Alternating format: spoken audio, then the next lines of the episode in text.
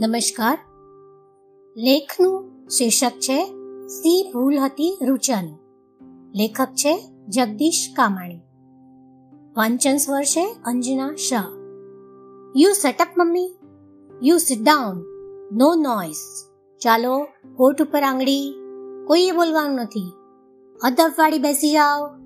આ વાક્યો એક સાથે રૂચા બોલી હતી.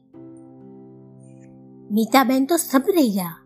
તેમણે તો કલ્પના પણ નહોતી કરી કે અઢી વર્ષની રૂચા આટલી નાની ઉંમરે ખુદ તેમની જ સામે થશે. તેઓ ચિંતિત થઈ ગયા. પરાણે કોશિશ કરવા છતાંય તેઓ તેમનું મન ટીવી જોવામાં કે વાંચવામાં ન લગાવી શક્યા. આતુરતાથી તેઓ સાંજે છ વાગે તેમના પતિના આવવાની પ્રતીક્ષા કરવા લાગ્યા. આ સમય દરમિયાન એકાદ બે વાર તેમણે રૂચાને પાસે બોલાવી અને પ્રેમથી પૂછ્યું, કેમ રૂચા મમ્મીથી નારાજ છે? પણ શું અઢી વર્ષની ઋચા થોડી વાર થોડી આવા ગંભીર પ્રશ્નોના જવાબ આપી શકવાની હતી? તે વધુ બેચેન બનતા ગયા. અંતે છ વાગે તેમના પતિ મિલનભાઈ થાક્યા પાક્યા ઓફિસેથી ઘરે આવ્યા. રોજની જેમ સ્મિત સાથે ચા આપવાને બદલે મીતાબહેને તો બસ રૂચાની ફરિયાદોનો ધોધ વહાવી દીધો.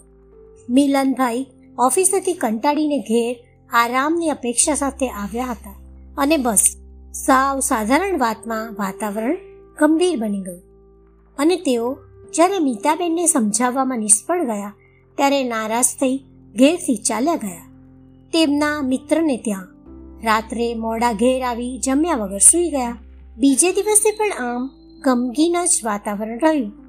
ફરી બે ત્રણ દિવસ પછી આ જ વાત પર બંને પતિ પત્નીની વચ્ચે ઉગ્ર ચર્ચા થઈ.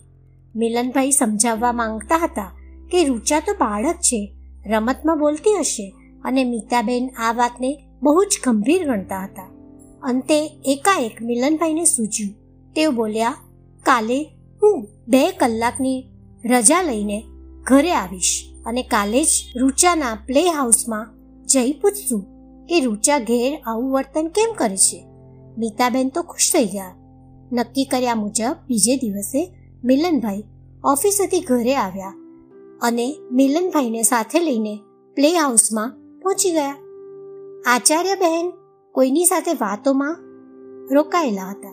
તે દરમિયાન તેઓ બંને બહાર લોબીમાં લટાર મારતા હતા. બરાબર એ જ સમયે એક વર્ગની અંદરથી એક શિક્ષિકા બહેનનો કડક અવાજ તેમના કાને પડ્યો. તે વાક્યો આ પ્રમાણે હતા. You shut up you sit down no noise વગેરે વગેરે. અસ્તુ